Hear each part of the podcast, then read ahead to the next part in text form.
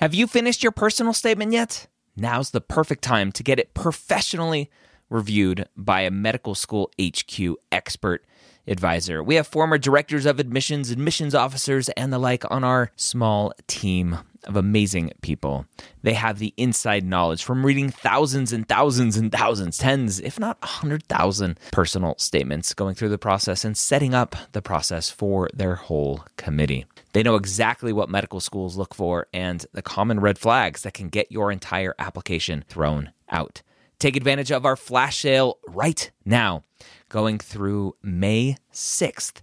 Up to 6,000 characters reviewed for just $150. That's a $75 discount on our regular price. Go to editmyps.com. Again, that's editmyps.com. If you're applying to medical school in 2022 to start medical school in 2023, join me Wednesday or Thursday, Wednesday night at 9:30 p.m. Eastern or Thursday at 11 a.m. Eastern at premedworkshop.com. Go register today. I'm going to show you how to tell your story in your application. Again, that's premedworkshop.com. If you are applying to medical school in 2022, be there or be square. The Premed Year, session number 345.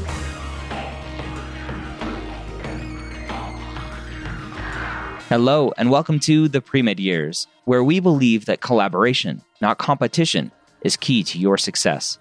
I'm your host, Dr. Ryan Gray, and in this podcast, we share with you stories, encouragement, and information that you need to know to help guide you on your path to becoming a physician.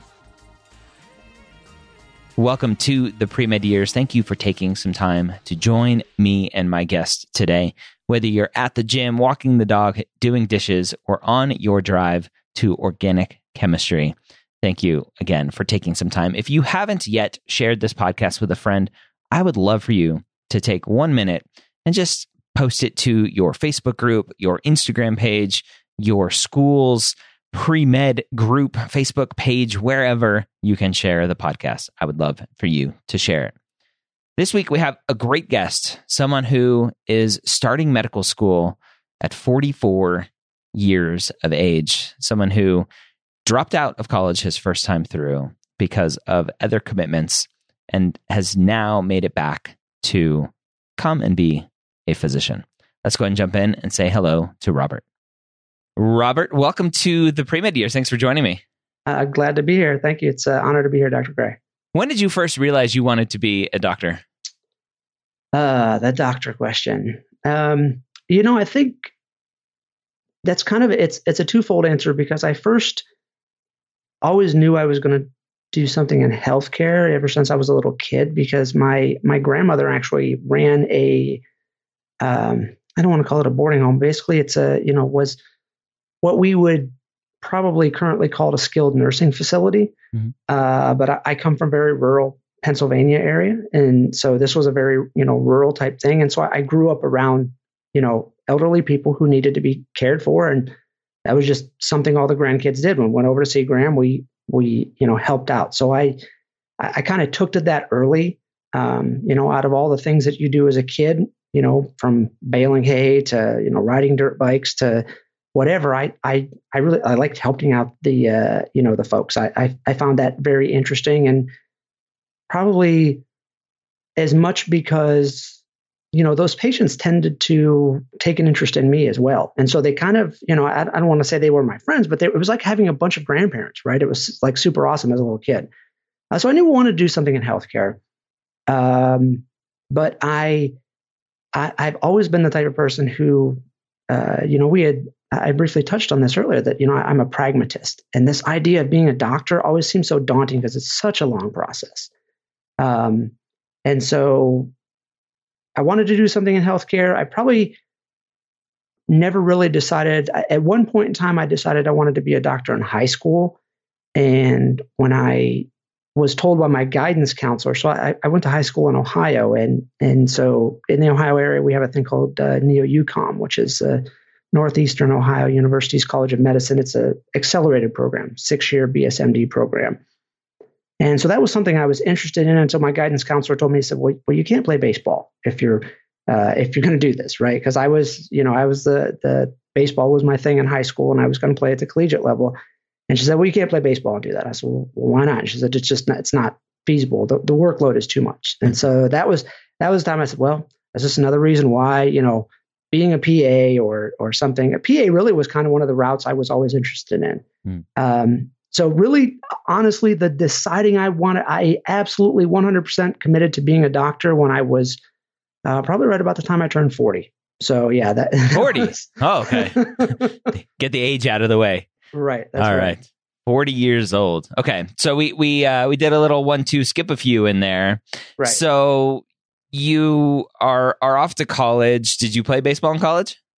Uh, I ended up actually not playing baseball in college either. So, so you could have been a doctor. I, I, just could have been a doctor. No, I um, uh, like all uh, well knowing young men who know everything when they're 18. I got married when I was 18 and found that I had to actually work to support a household. And um, so by the time I was going to college and working 50, 60, 70 hours a week, uh, baseball kind of got kicked to the back burner. It was the one thing that it didn't offer me any money. I was already on a full ride academic scholarship, so uh, baseball kind of got pushed to the to the wayside. And so you um, you went to be a PA then, and now you're going back to get a doc- your MD. Well, no, I, I never even made it out. so, so I, I, didn't make it out of the first year of college. I, I, I got, I, I put my first year of college under my belt, and uh, it was just becoming so incredibly difficult to go to school and to, you know, try to, you know, make a living, support a household.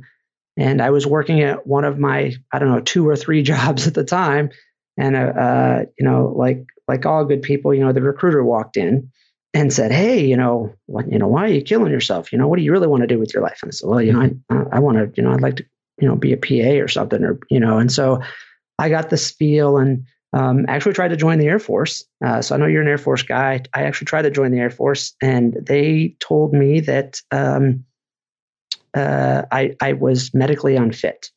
Um, so mm-hmm. to, to to backtrack, one of the to preface this story, one of the things that that really got me interested, you know, back in healthcare was when I was 16, I got hit by a drunk driver mm. and uh, had some pretty serious injuries, and um, you know, spent a, a, at least a full year in you know outpatient therapy, you know, trying to get regain, uh, you know, full use of my left hand, and and one of the things that had happened was.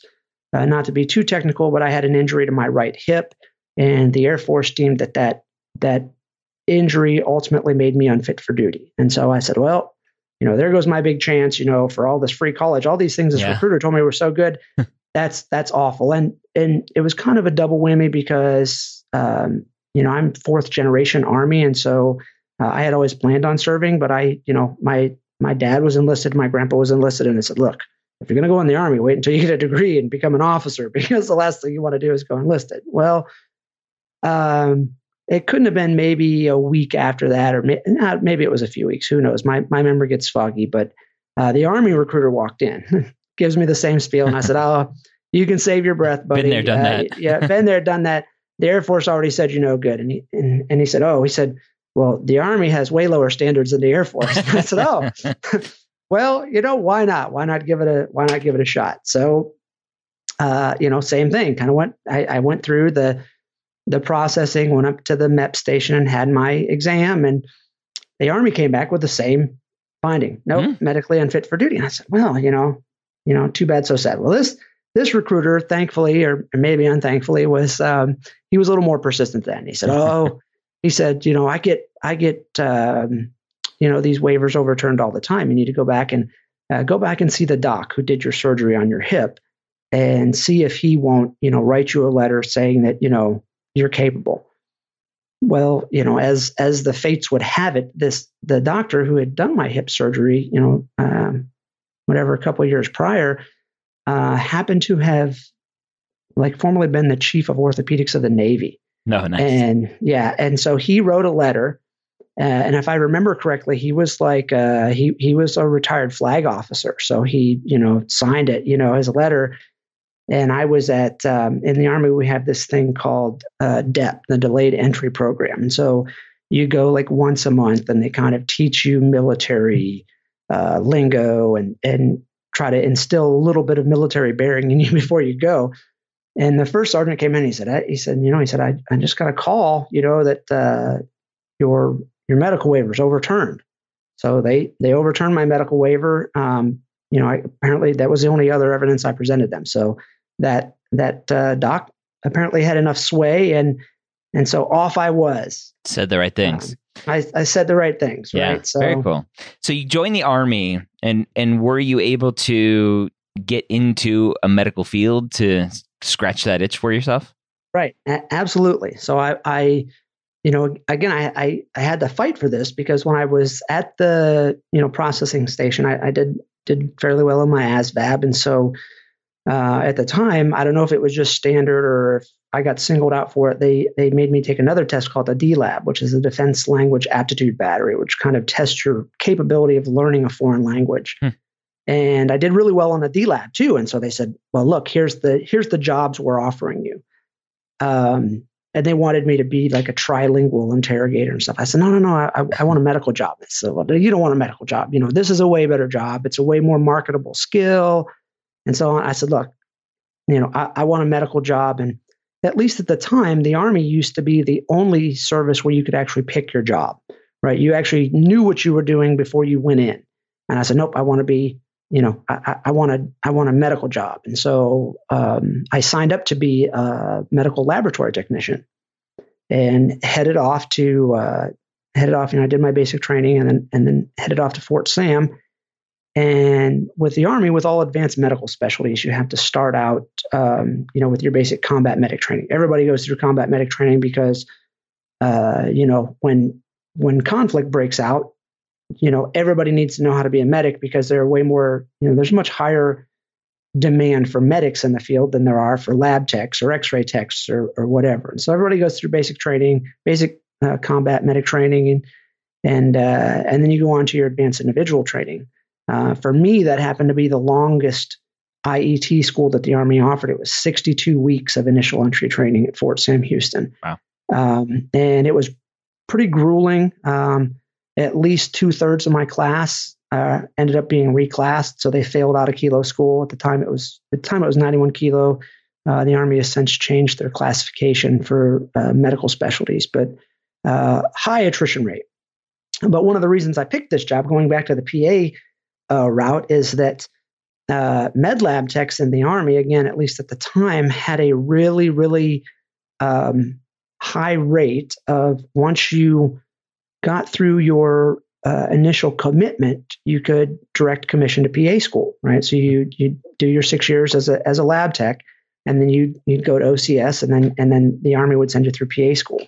Uh, so again, that was that was kind of my thing, and it, it was never that I I I had this like yearning to be a PA. It just seemed that like, you know, being a doctor, like going through four years of medical school and four years of college and, you know, umpteen years of residency, just it seemed so far away, which, you know, is probably the irony of my life that it took me this long to finally decide, well, I'm just going to go ahead and suck it up and do the whole process. Now. Do you think part of it is you said you grew up in kind of a rural area in Pennsylvania, just not having exposure to physicians to see people doing it and and seeing that it's reasonable and people having a life while they're doing it right i mean you know there was one doctor within i don't know maybe i would say maybe 50 or 60 miles um, and it, it, was a family doc. And uh, particularly what you know like what he did seemed uh, not all that interesting to me um, at the time anyway. And so you know just colloquially again talking with a guidance counselor and stuff and i said this you know well what what interests you? Well you know I'm, i mean you know i grew up you know i liked helping my you know my grandma out with with the patients. And so that's uh, something that interests me and you know and well you've got good grades you know you've got you know uh, good act score you know you consider medicine. And i'm like well yeah that sounds like fun. And then you know when you find out how long that is and you go well what else can i do to do that? You know so i, I think part of it was maybe um, just steering from guidance counselors um, that you know they never the idea of the difference between a physician and uh, a physician's assistant or an advanced nurse practitioner was none of those things were ever explained to me other than the time frame that it took to complete the schooling. Uh, so nobody ever said, well, you know, this is what you'll do different as a physician, or this is what you'll do different as an advanced nurse practitioner. And so, um, you know, based on limited information, which was the length of training, mm-hmm. I, I thought, well, you know, PA sounds like the best route. Yeah. Interesting. Okay. When did you uh, at, at some point go, okay, I've had enough of this army stuff. I I want to go to medical school. And you know, that's another thing. I, I, I never really had enough of the army stuff. I, I love the army. I was, um, you know, I, I grew up, like I said, you know, just surrounded by, you know, ex-military guys. You know, my dad and my grandpa always took me down to the VFW and, um, you know, these, these veterans were like, they were the, you know, they were the titans in my life, listening to the stories that these guys told. And, and I was like, wow, I, you know, that's what I want to do, like for the rest of my life, you know. So I had a, an unfortunate incident, a field training exercise at Camp Bullis, and ended up uh, with a, a foot injury that sidelined me for a while. And it got to the point where um, it didn't look like I was going to be able to, you know, kind of really fully recover from that and and and and have the same kind of physical ability I had before. You know, this, you know, you know, running two miles in 12 minutes and the, the kind of things you need to be master fitness certified. Well, um, there was also a very, uh, again, practical limitation in, in that I had, I, I, really had plans on being a, uh, you know, a, a, career service member. And uh, part of it was that I knew, um, again, the medical standards for officers were higher. Mm-hmm. Uh, the medical standard for, at the time, I was an E4, and the medical standard to pass to the next rank at E5 required me to undergo something in the Army we call PLDC, as a primary leadership and development um, school. And one of the requirements of that school is that you cannot take a modified PT test. So, uh, as a brief background for those who are unfamiliar, in, in the Army at least, we, and we take uh, physical fitness tests um, but over time, you know, certain people, you know, you, you get injuries in the line of duty, and um, you're able to take modified physical fitness tests sometimes based on that injury. So if you've got a lower extremity injury, you can take uh, you can do an alternate event to the two mile run. So you can do a stationary bike ride or a swim or or you know I, I, don't know what what other alternate events they have, but that's the the most common is people with lower extremity injuries because people are always blowing out their knees or or you know doing some type of lower extremity you know trauma in the military and and that doesn't necessarily have to sideline the military career mm. in my case i could not take a modified uh, physical fitness test at pldc you had to take an unmodified.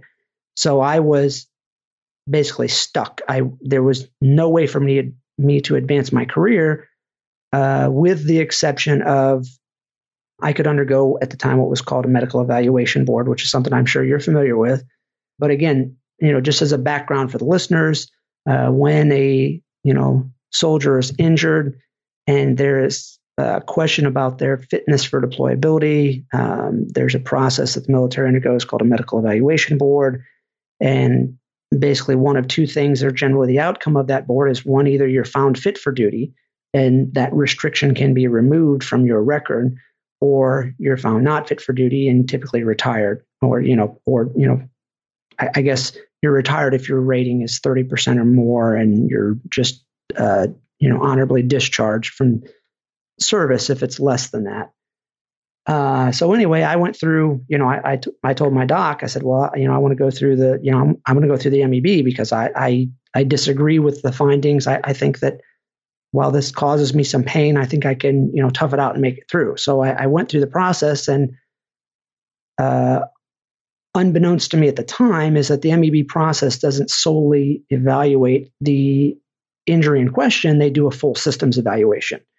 And throughout that process, that they found out I had actually a whole bunch of other stuff going on, some, you know, some autoimmune issues and uh, you know, just a, a, host of other medical issues that even I didn't know that I had going on. And uh, so ultimately, I ended up getting service connected uh, ratings for uh, particularly for a bunch of autoimmune issues and and being medically retired from the military. So mm. uh, it wasn't even my choice. And you know, in in in retrospect, uh, you know, I, I, still still to this day, if if, I thought that um, you know I could have won that MEB, I, you know, I would have loved it. I I, I loved every minute. Of, I, sh- well, I shouldn't say I loved every. minute. There were some minutes I hated on active duty, but I, you know, I I thoroughly enjoyed serving my country and and you know looking forward um, you know I, I definitely have a, a, a, sincere interest in in working uh, at the VA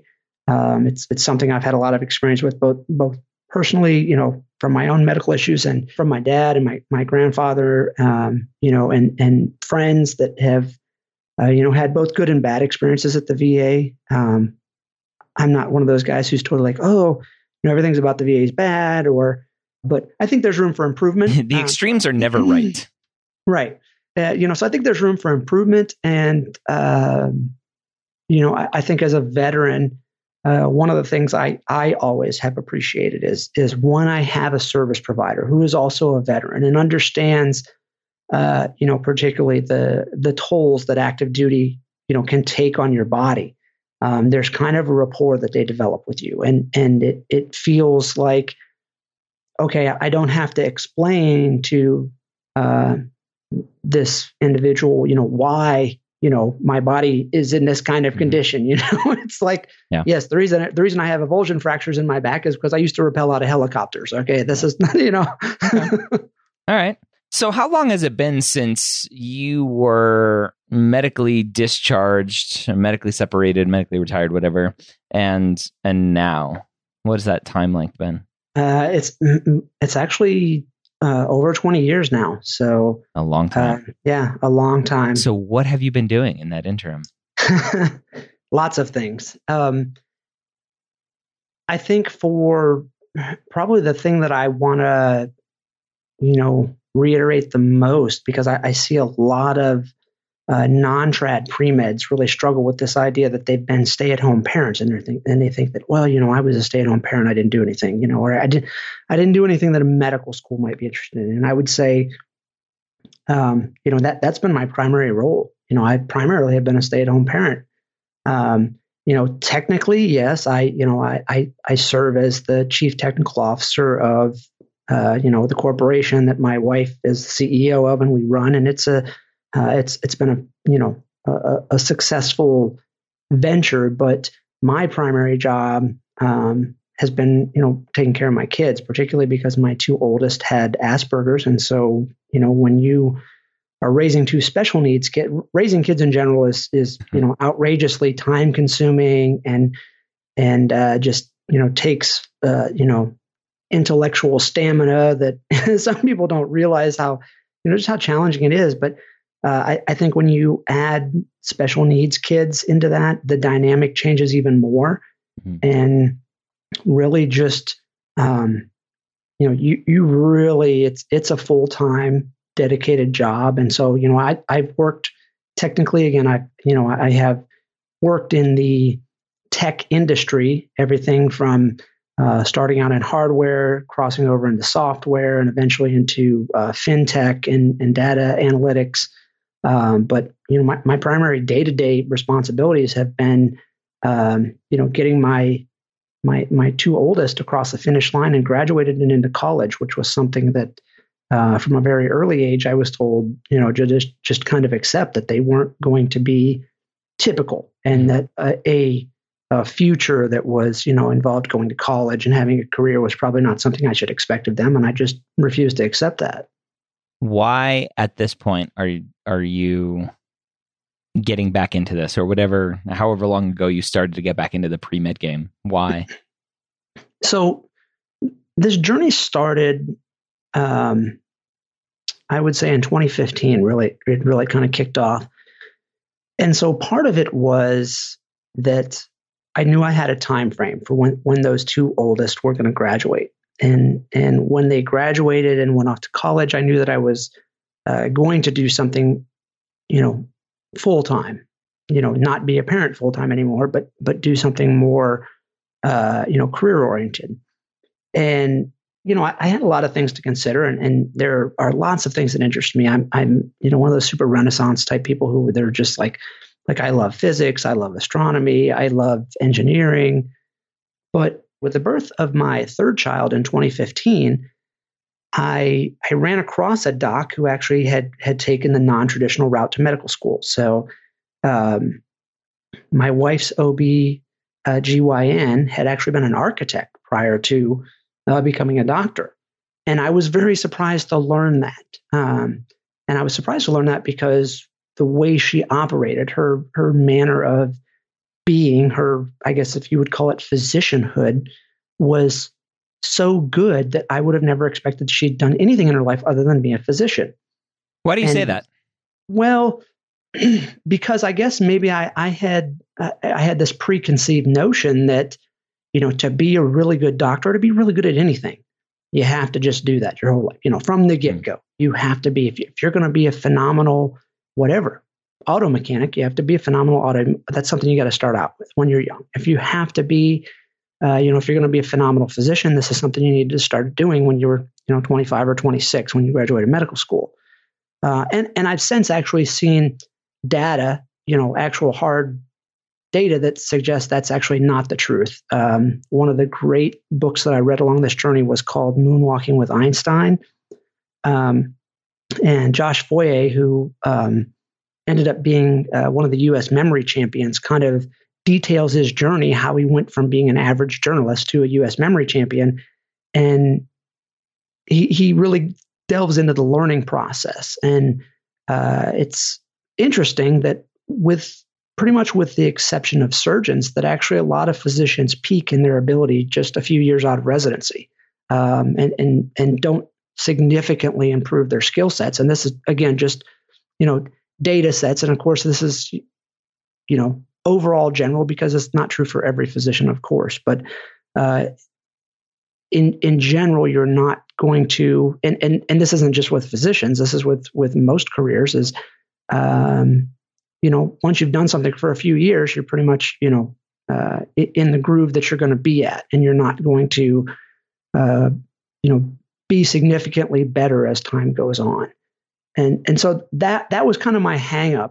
I think prior to one of the reasons why when I when I was considering all these things that I, I might do, a physician never crossed my mind because I thought I don't want to do something if I can't be good at it. You know, if if I can't be truly um, you know, adept at something, I would I wouldn't want to, you know, I wouldn't want to pursue that, especially something like healthcare because I'd been involved in healthcare and I I had seen firsthand what happens when someone's not adept at, at being a healthcare provider. I mean, it, it leads to very tragic consequences. And so, was there any concern that it wasn't it, it wasn't just a longevity thing, like I'm not going to be doing it long enough to get good at it, or was there concern like I am not smart enough to do it? Certainly, I think there was you know, there was definitely some some self doubt that you know, well, I don't know if I can do this or not. But um, you know, I, I've been fortunate enough in my life to be surrounded by you know really positive people. You know, my my wife and and friends and and my parents for the most part have you know have never said, oh, you know, you're you're biting off more you can than you can chew. They've always just said, eh, you know, if anybody can do it, you can do it. So th- there was maybe some you know personal inkling of that, but not a you know th- there definitely definitely wasn't a lot of external yeah. pressure like oh dude I don't think you can handle that. Uh, you know when I when I told the people in my closest circle that I was considering this, you know everyone just said oh yeah that's great dude yeah you hmm. make a great doctor. Cool. So, okay, you know. see you in eight years. yeah. What um so what was that first step for you to actually get back into this world? Uh, you know, the first step was having a, a, a real, honest heart to heart with my with my wife and, mm. and saying, look, you know, this is um, I I had done a lot of lurking, you know, in various forums and Reddit and you know SDN and stuff, and you know certainly you know there's a lot of negativity out there. There's uh, you know lots of uh, you know residents and and medical students and even attendings that have you know fallen into this nihilistic worldview that oh my God, you know, like this is the most awful life anyone could ever choose. And, uh, you know, being a doctor is the seventh, seventh circle of Dante's Inferno, you know, and, and, you know, so I had I, I tried to balance out those negative opinions with the positive opinions. You know, you know, people said, "Hey, look, you know, it, it, yes, it's tough, but it's doable." And if you are diligent about you know managing your time and you set time aside from your for your family that it doesn't have to destroy your marriage and it doesn't have to destroy your relationship with your kids or with your friends and so the first step really was having a heart to heart with my wife and saying hey look there's going to be some hard times ahead um, and if that's not something uh, that you think that you know we can weather together then you know let's not do this i can do something that's less taxing mm-hmm. um, and so it, it, the first step was getting the green light from her. And like I said, she's been super supportive. Uh, never, you know, she has never really given me any pushback. And and that would be again, you know, one real piece of advice I would I would put forward to especially non-trads is that um, if you really want to do this, uh, maybe it's not impossible to do it without the support of your significant other but man it's so much easier when when that person who you are you know most involved with is is really 100% behind you because there there are tough times in the process. Um, and and and having that person on board with you really makes it it makes all the difference in the world for me because I, I think that if I hadn't been in that position, I, I probably would have chose at some point in time to discontinue the path if I didn't have uh, such a good support system behind me. Yeah. What was it like to get back into the college world after having gone to college and dropped out many years ago? um, well, so it was a little, it was at first, it was super disappointing to me because I had, um, prior to deciding to do this, I had kind of on and off went to school, um, you know, when my when my kids were younger. Um, and so I had up till that point, I, I, had you know good solid three years of college finally under my belt, and I, I needed you know about a year's worth of college left to graduate. So I thought, okay, this is cool. I can go to medical school. I'll I got one year of school, and I'll take this MCAT thing, and I'm off to college. Right, I'm I'm off to med school, um, because you know that's what I thought. You need a degree, and you need to take the MCAT, right? And then woe woe is me. I found out that well the, the prerequisites that you need unless unless essentially you your three years were as a bio major your prerequisites are going to take you three years to do so um, it, I just remember feeling really really defeated when I realized that I was like wow I'm I'm at least three years away from even starting medical school mm-hmm.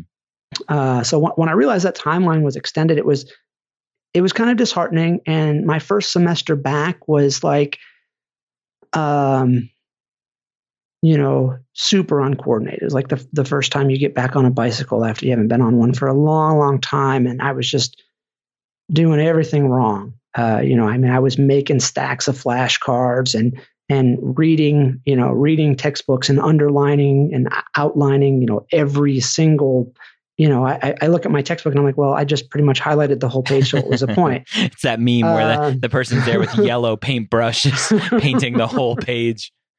Uh, you know, so I, I, I got an A on my first test in general bio, and I thought, okay, this is cool. I can handle this. And I got a C on my second test, and I thought, okay, I can't handle this. Um, and and then I I I, I kind of it was at that point in time really that really was you know a, a big game changer for me was reading that book uh, by Josh Foer uh, because I I realized that if I was going to do this, this just rote memorization route was not going to work. There was mm-hmm. too much information, um, particularly with my limited time schedule because I still had uh, at the time I had three children.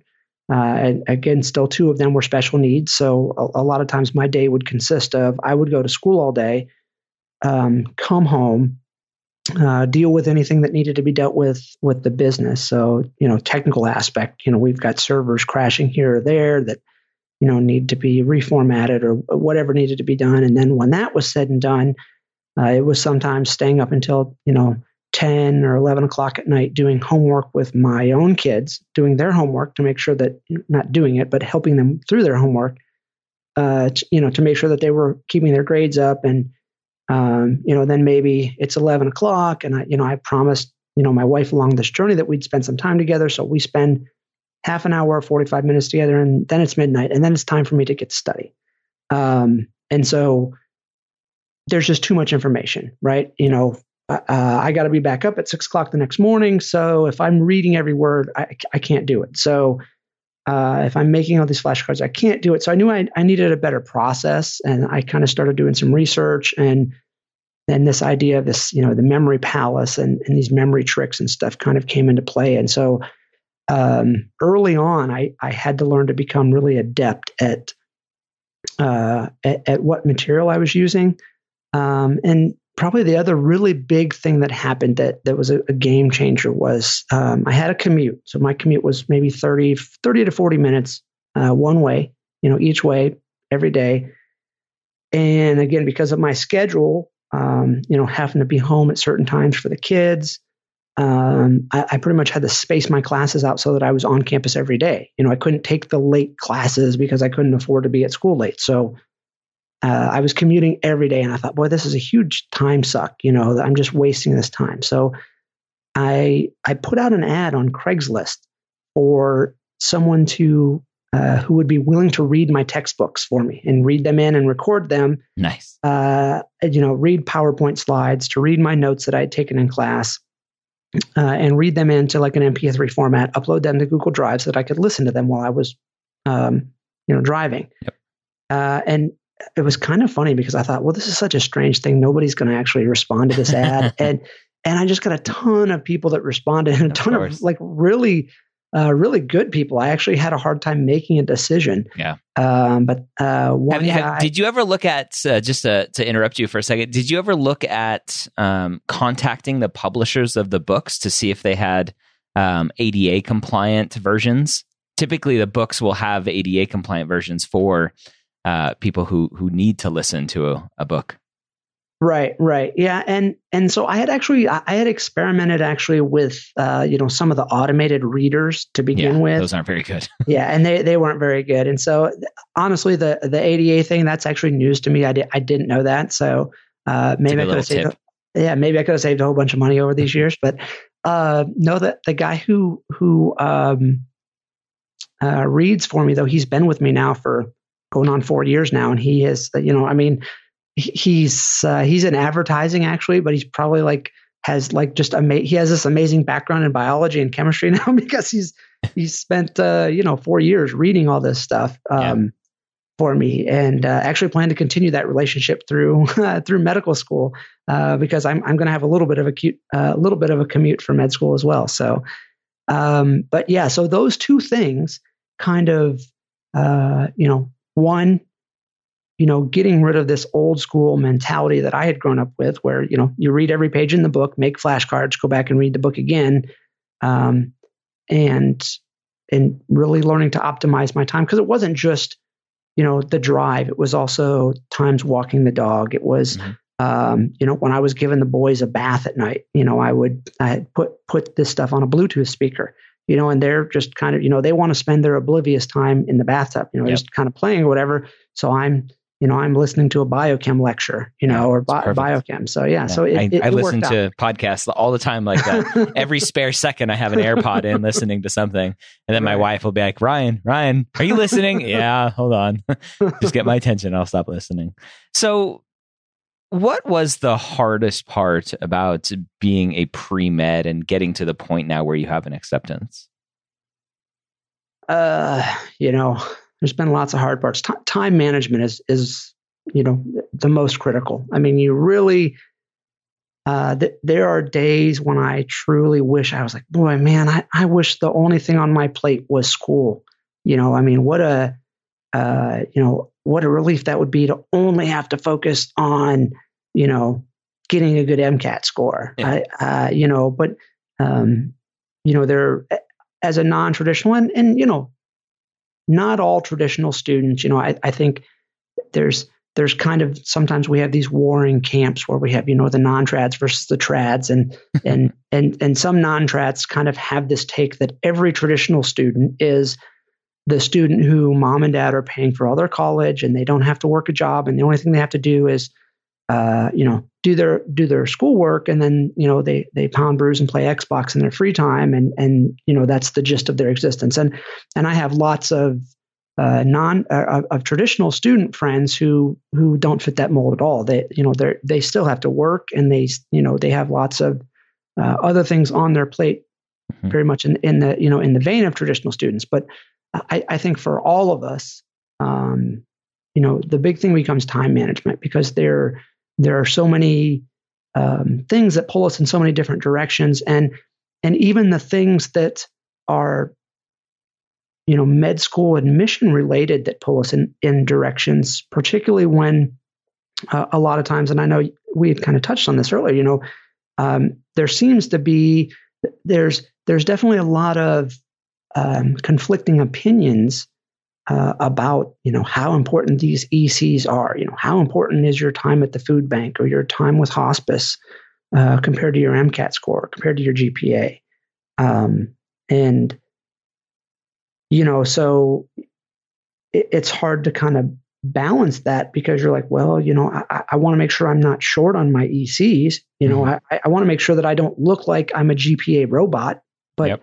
At the same time, I know my GPA has to be at a certain level because statistics are statistics, and you know the median GPA is is what it is. You know, for matriculants, it's what it is, and I I don't even know what it is this cycle, but uh, I think for at least for AMCAS last cycle, it was somewhere in the neighborhood of a three eight for MD schools. So I mean, it's it's it's fairly high, mm-hmm. um, and uh, it's a it's a pretty steep bell curve, especially when you you know when you look at um, you know when you get down into the the MSAR stats and you look, you say, well, you know, the median's at, you know, a 3 8, but there's not much deviation between the 10th percentile and the 90th percentile, you know. So, um, managing, trying to find that balance between, you know, not shuttering yourself away from friends and family, um, you know, making sure that uh, you're still making a living and putting, you know, food on the table, making sure that uh, your GPA remains high, that you're prepared for the MCAT, that your extracurriculars remain strong, um, and then trying to stay healthy in the whole process, finding yeah. some time for yourself, right? Mentally you know, and physically. Right, mentally and physically. Yep. Um, and you know, so so so time is the hardest part. I, I think time time management skills. Uh, if if if you you know, if, if this were like a, you know, a, a, video game where you get to pick your upgraded skill when you begin, like what, what skill do you want to upgrade? Uh, upgrade your time management skills because that's going to serve you. I think it's going to give you the most mileage through the process. Yeah. Why do you think you were successful with the application cycle? Uh, man, you know, probably uh, again support system. Um, uh, aside from having, you know, you know, an, an amazing family behind me, uh, I've been really fortunate to to run into um, some really good mentors along the way. Uh, I had a, a, couple of particularly strong mentors that that um, you know really kind of kept me in line mm. and helped me, you know, uh, dot the i's and cross the t's and and make sure that I, um, you know, was was in the best position that I could be in and and you know, I, I always tell people there there there is absolutely I, I think an element of luck involved. Um, but there's a huge element of preparation involved too, and and and luck is kind of where those two things you know meet. Mm-hmm. Um, you know, I like the quote: "the the harder I work, the luckier I got." right, right. So uh, you know, I'm I'm a big motocross fan, and uh, one of the guys who who recently retired, his name was uh, Trey Canard, racer out of Oklahoma, and and he always used to say that, you know, uh, luck is where opportunity meets preparation. Mm-hmm. Um, and so that's that's kind of the thing is you know you have to have to be well prepared and and so big shout out to uh, my PI at uh, UT Southwestern who um, you know really just has you know she has offered so much support and and and provided so much of her personal time through this process that uh, I, I, definitely do not think I would have been as successful, if successful at all, uh, without her help uh, along this way. So, um, you know, finding a good mentor uh, is a is a really kind of I, I think key, and that, that doesn't have to be a doctor. I mean, I think that can be uh, that can be somebody at school. Um, you know, it can be a professor. It can be, you know, it might just be your uncle. It might be somebody who, it needs to be, I think, somebody who's familiar with the process. Uh, but having a good mentor, um, you know, leaning on them when you're unsure, and uh, at the same time, you know, being respectful of their time, uh, you know, reciprocating their, um, you know, I guess their their cordiality with you. I think maybe because um, you know one of the things that that becomes really tempting to do is when you get an when you get an awesome mentor, it's like every time you have a question, you're like, I'm just going to ask them, right? I'm just going to text them. I'm just going to, and I think you need to also understand that you know they're they're not you know their time is valuable their time is extremely valuable and so you need to be mindful of their time and and when you do that, I think you you develop a really good relationship with them where they know that you're not going to pester them about everything that's that's you know a little nuance. Um, and and so that when you do ask them a question, they're they're they're okay to you know to stop, take time out of their day, and and give you a you know a thoughtful answer that kind of helps you in the process. For the student listening to this who is 30, 35, 40 years old and questioning whether or not this is something that they should look at getting back into. As as you are embarking on your medical school journey now, what words of wisdom would you have for them? Well, the first thing I would say is, um, you know, you you need to do a kind of a, a ruthless self inventory. Um, you know, and that includes you know, again, am I willing to endure the sacrifices that this is going to take? Um, are my financials in a position that that make this, you know, feasible? Us, um, you know, if if it's not feasible financially, then uh, you know that doesn't mean it won't always be. But if it's not the right time, then you know that that especially for a non-trad is something you really have to. Uh, you know, you just can't mince it. It's it's it's either there or it's not. Um, again, I've, I've been uh, fortunate to have uh, again, uh, my, you know, my wife is smart as a whip, and so thankfully she's you know run a successful company for many years, has left us in a uh, in, in, a good financial position. I also um, was always interested in investing, so I started investing. You know, probably at, at a fairly young age. You know, in my in my twenties, I was investing, um, and had a bit of a stroke of luck because I was also kind of a, an early adopter of cryptocurrency. So I bought into uh, Bitcoin pretty heavily back when it was, you know, worth almost nothing, and so that that kind of paid paid us out fairly well as uh, as well. So you you have to kind of do this inventory, right? You know, am I willing to uh, accept this? You know, what comes along with this?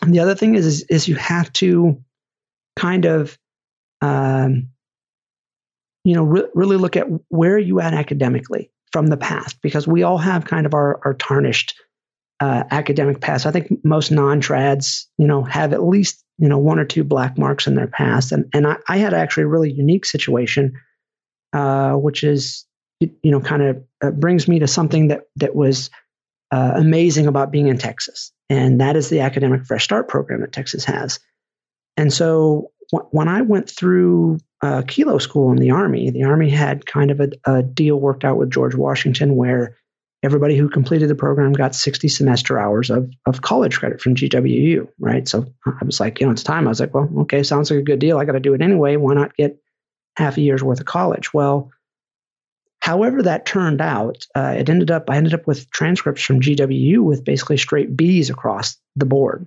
Now, I graduated third in my kilo class. I was given, you know, duty station of choice. I busted my butt in kilo school and did really well. And so, um, you know, for for the average listener out there, they, you know, if they haven't embarked upon this process, they may think, well, B's that's pretty good. Well, B B's are not really good for especially 60 semester hours worth of B's is really bad for medical for for you know a pre med. And so that was kind of crushing my GPA. Um, it was bringing my otherwise I, I, had a 4.0 outside of that and it was dragging my my gpa down into the 3.5 range which is uh, again for you know probably for for most careers and most people you know, 3.5 is like, well, that's pretty good. You know, that means you got half A's and half B's. You can't really ask for more than that. But um, adcoms ask for more than that. So um, it's still pretty good GPA. Yeah, it's it's still pretty good. And and to be fair, I you know I applied outside of Texas and and had um, I had success at least with the DO schools out of Texas. Um, I, I, will say I, I had absolute radio silence from all the AMCAS schools. So um, I'm kind of a really good um, case example of, you know, how how valuable is the upward trend. Mm-hmm. And so my upward trend was the last, mm, I want to say 121 hours of school or so were straight A's, including all of my prerequisites, all the organic chemistries, the biochemistries, the physics, straight A's. Uh, the last 10 years of my academic record have been nothing but straight A's. And despite that, my out of state GPA was, it actually ended up being right around a 3.6, and my science GPA was on the upwards of a 385. So, I mean, still fairly Solid. reasonable numbers. Yeah. Um, I had a, a median MCAT, so it was a 509, you know, nothing to write home to mom about, but median matriculant MCAT. Um, and I applied to, I think maybe, I want to say maybe 15 of the um, I would say, least competitive AMCAS schools. Mm-hmm. And I, you know, I, I, got nothing but radio silence from all of them. And, and I would, I would but, say, that, but here, so, so I want to, I want to cut you off right there. Okay. Because you have no clue that it was your stats that you got radio silence because of that.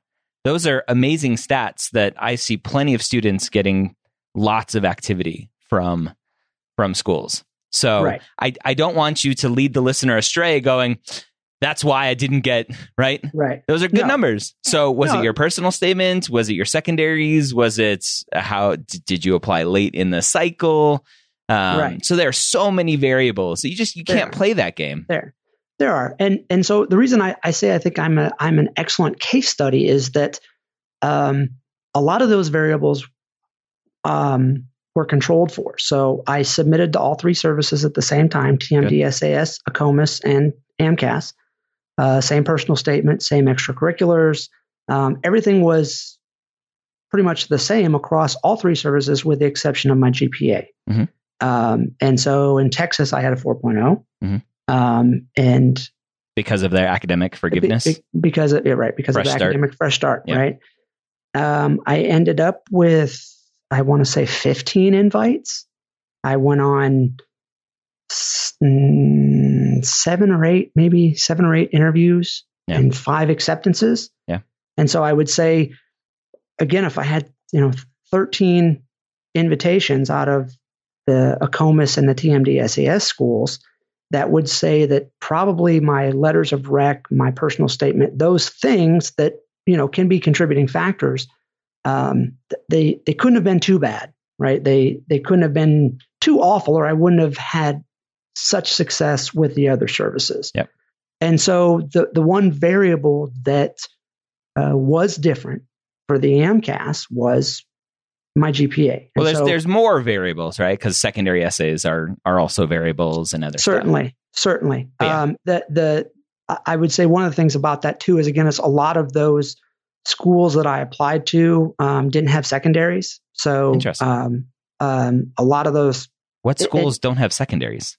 So I think let's see. So I want to say maybe Drexel didn't. I actually have a list set up of uh, of them because I, I, I applied to some of them specifically because I didn't have secondaries because um, I didn't want to go out of Texas. And so this is one of the one of the mitigating or, or one of the I, I think confounders as we'll call it um, is that uh, you know, and again, I, I, don't know if this is statistically proven, but I, I think it's kind of an accepted fact is that um, non Texas schools tend to maybe not look as favorably upon interviewing Texas residents who look like they might stay in Texas just because yeah. they know that uh, the cost of tuition in Texas is so low. Yeah. that most Texas residents, if given an acceptance to a Texas MD versus an out of state MD, are will Yeah. almost overwhelmingly always choose. and the that's that you can't measure, right? You can't right. And, you and can't go right. and it's interesting because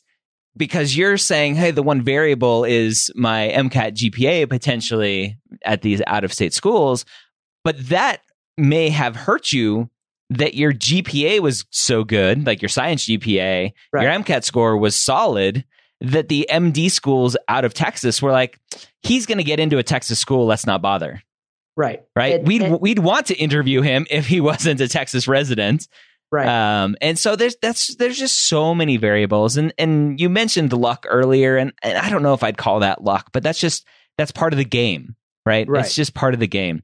And so it's interesting that you said, you know, I didn't want to go outside of Texas. Then I would I would question why you applied anyway. Well, uh, definitely uh, part of it's the safety net. Yeah. You know, I mean, you don't you don't get this far and not apply broadly because uh, You never know, know. yeah, particularly at my age. So you know, I was I was interviewing at 44 years old, right? Um, not a lot of 40. Matter of fact, I was the oldest applicant. Every on every interview I went on, I was the oldest applicant, um, and and I had uh, I had I won't. I don't want to say several, but at least two interviewers that made um, what what may have kind of been borderline inappropriate age based comments. um, you know, so I was aware of it, but I'm just like, you know, I can't change it, so you know, I'm not going to stress about it. Um, but so part of it was the safety net. Part of it was actually strategic in the sense that um, my hope was that, and, and this actually did play out, particularly with um, some of the out of state um, uh, Acoma schools, is that I wanted to get as many interviews under my belt as I could, Yeah. particularly before I got to the schools that I really was interested in attending, because um, I, I can, you know, tell you from personal experience and from pretty much everyone I've talked to is that when you start out on the interview trail, no matter how many mock interviews you do or how well prepared you think you are, uh, there's just something different about sitting in the hot seat.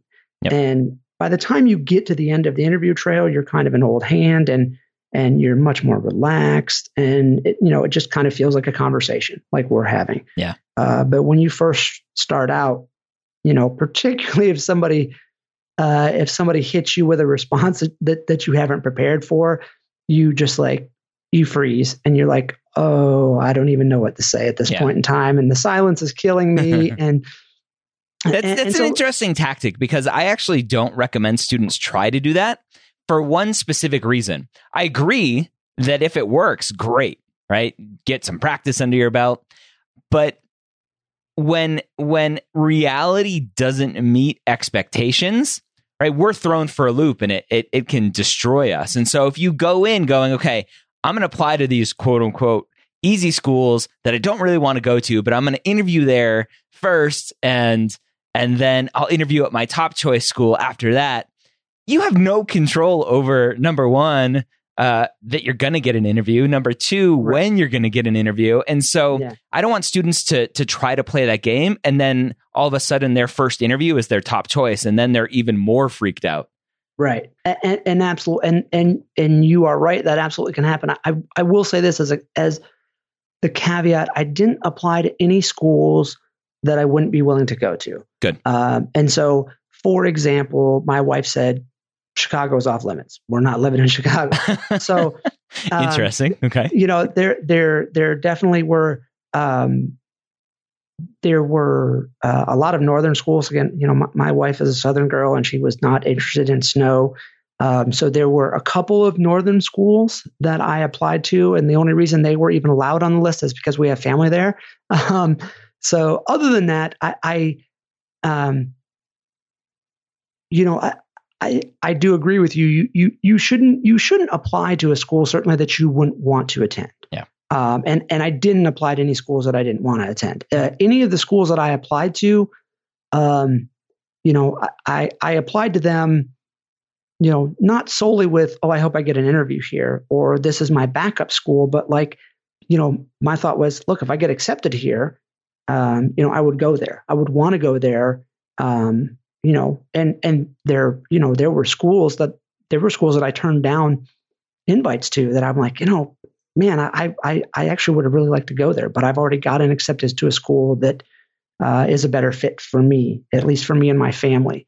Um, so uh, don't yeah definitely don't apply to schools that, that you wouldn't want to go to um, just because that may be your only acceptance that you get and so uh, you, you don't want to do that. But um, you know certainly I, I I do agree with you that there's there's no control over the process. And and part of it is is that my oh let's see one two three the third my third interview was my top choice school mm-hmm. so out of those seven or eight interviews that I did, number three was my top choice school. And so I didn't get all the practice in that I wanted to get. And that top choice school ended up being an awful interview. I was, I was woefully unprepared for. Yeah. I, I don't want to say woefully unprepared, but it was the worst. It was the worst of all of my interviews. Yeah, um, and and I, I, I just remembered another another point that uh, I discourage this tactic uh, is because you get practice under your belt, but what don't you get? Well, you don't get I mean, feedback. Yeah, you don't get. You feedback. have no idea how you did, right? And right. so it's impossible to go. Okay, I know where I messed up. I I I know I shouldn't have said this and that, and and maybe you have some recollection and and some idea. The majority of students I talk to are like completely blank with their mind. Like I have no idea what just happened.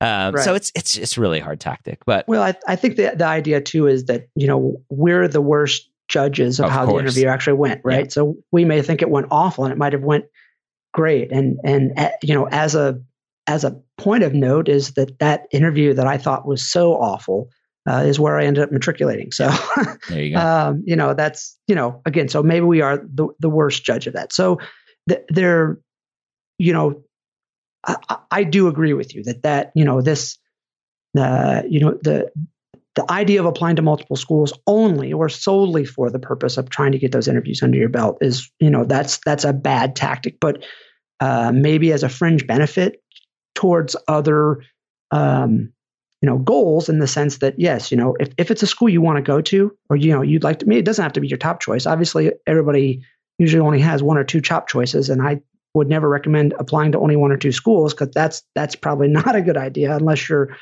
uh, you know unless you're just a home run candidate for that school and even then i don't know that it's a good idea because it's you know the it's the numbers are so small that get accepted to you know even schools that have high acceptance rates you know that are maybe 10% you know 10% is a, is a pretty small number. Yep. Um uh so you know you do want to get a lot of um, you know the, the mock interviews ahead of time help. And I, I, think you know w- one of the things that really helped me too was i sat down with um, some of my buddies. This was actually this was uh, one of the places where where your your book came in really handy is because you know we don't always know what questions to ask. Mm-hmm.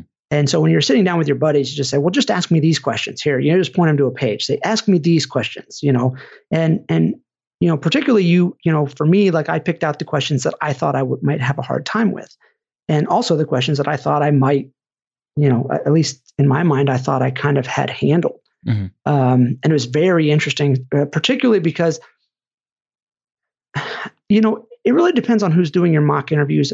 If you're doing them with faculty or whatever, but a lot of the faculty are very, particularly, I, th- I think again, if you're if you're non-trad, um, they're maybe less inclined to um, you know, give you negative feedback. Whereas your buddies are just kind of like, look, dude, I'm going to tell you if, if, you messed up, I'm going to tell you.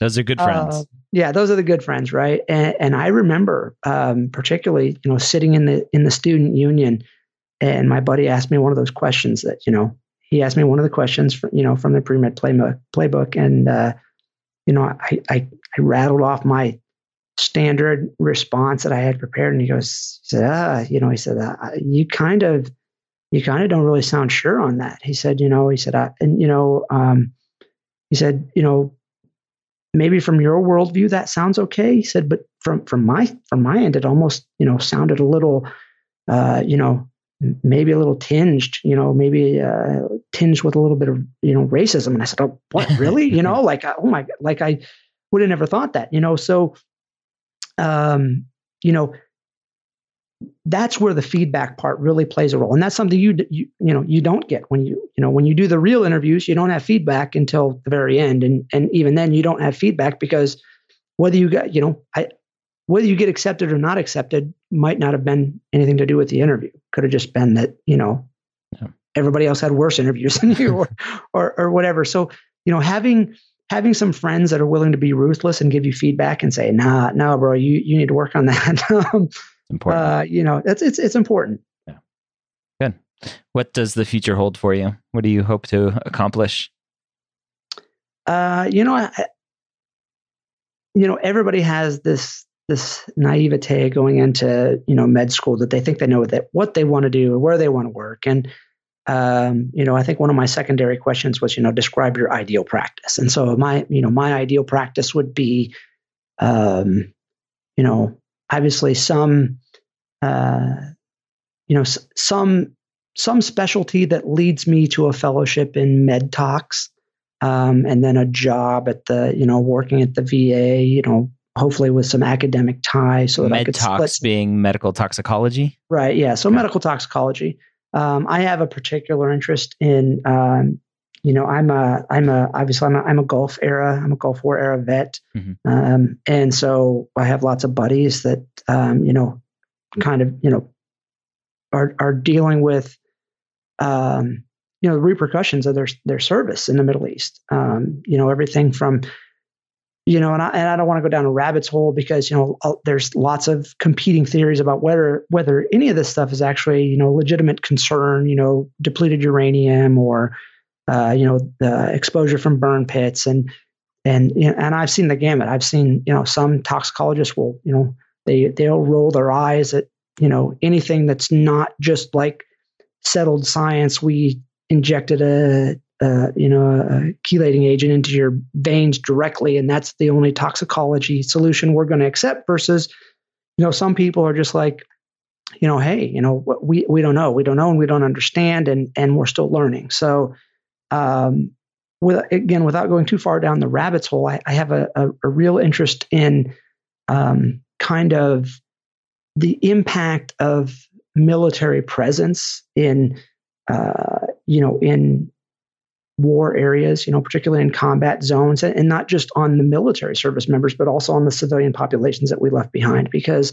I, th- I think that there are, uh, you know civilian populations left behind in these Middle Eastern countries that uh, also are suffering from uh, you know the effects of you know conflict you know and again whatever that may have been you know uh, you know I I don't proclaim to know exactly what that is but something that interests me. What was the causative agent what what is the causative agent that causes so many people to have uh, you know these issues both civilian and military? And um, you know, addressing that, I, think as part of, you know, not only my my desire to, you know, kind of continue to serve my country, but also kind of this global citizenry um, kind of ideal that that uh, you know has developed as I've gotten older and realizing that you know, you know, I love my country. I'm I'm deeply patriotic, but I you know I also realize that my uh, duty doesn't stop at our borders. That you know, I, I, have a duty as a as a just as a human being, not as a physician, but just as just as a human being to to other human beings. You know, uh, just because they don't reside in my country doesn't mean I, I don't have uh, a duty to use, you know, whatever skill set that you know I've been, you know, blessed with or endowed with to you know better other men and women. And so, you know, that's where I, I would love to see myself, you know, doing something in med tox. And the caveat being is that med tox is not really a full time specialty. So you got to kind of do something else with med tox. And um, most, most uh, toxicologists are actually emergency medicine doctors by trade. And uh, emergency medicine is kind of hard on the body. um, it's not really an ideal specialty for someone who's going to be, you know, 48 graduating medical school. So, um, I'm I'm kicking around the idea, and and we'll see. There's uh, you know medicine in general interests me. Uh, I don't think there's anything uh, about medicine that I find disinteresting. So you know, family medicine's interesting. I, I like anesthesia. I I, I was uh, privileged enough to to do a week long anesthesia uh, shadowing stint at uh, Fort Worth Medical City, and and that was like super fun. Um, I spent some time shadowing a neurologist. Um, uh, you know, I, have enjoyed it all. You know, I, I, think every every there's you know probably my my biggest grief about this whole process is I'm like, why do I have to just pick one thing? Like I, would like to do lots of things. so, um, you know, wherever it takes me, it takes me. I'm, I'm pretty open to the journey at this point in time, but uh, I, I'm I'm a chem nerd. You know, I've, I've spent three years tutoring organic chemistry, so uh, I, I, really like any any part that involves chemistry. So you know, uh, anesthesia and nephrology, all, of these you know chem heavy things, I'm really interested in. All right, there you have it an interesting discussion with Robert about his journey to medical school. And we didn't get into it a bunch. Uh, we, we thought we were going to dive into it, but Robert had a lot of other great stuff to talk about. And so we didn't really dive into the whole MCAT and GPA. And uh, I, I pushed back a little bit here and there. Um, but he had some great points. Uh, about not getting any interviews at out of state MD schools. And it's interesting. And, and again, that thought came to me of, if there's an out of state MD school that's like, well, he's a Texas applicant and he has good stats, he's probably going to get into a Texas school and he'll probably go there. And I just wonder uh, if that is a part of the thought process. I'd have to assume it is, right? Medical schools want to accept the best and brightest, but they also, especially with the new traffic rules this year, medical schools are very, very uh, cautious this year with being careful of who they are accepting and making sure they're not under accepting, making sure they're not over accepting, because the the way that schools are getting lists and seeing who is going where and everything has changed this year as we're recording this in 2019. So it's changed for the, the 2018 to 2019 cycle, which is what Robert was a part of. So I wonder how much that played a part in his not getting any interviews at out of state schools, uh, out of out of Texas, right? MD schools. But at the end of the day, he had multiple acceptances, could choose where he wanted to go, and ultimately made the choice that would fit him and his family. So, best of luck to Robert. I hope you got some great information out of this podcast today.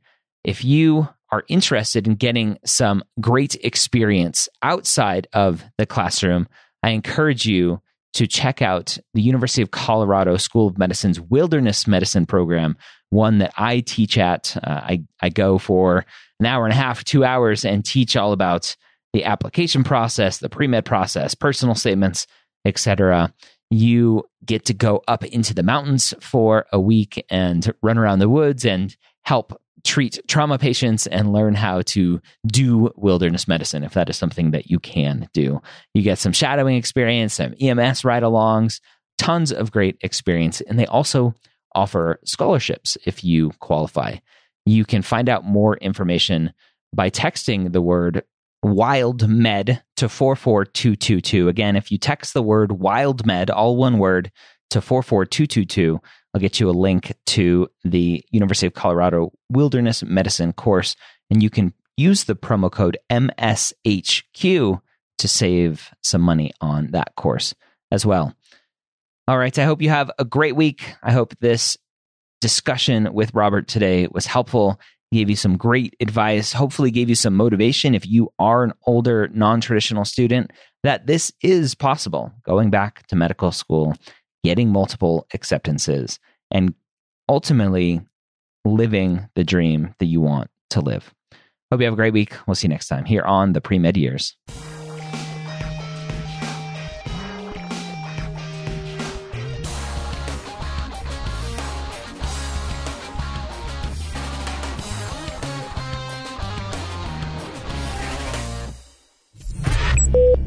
This is MedEd Media.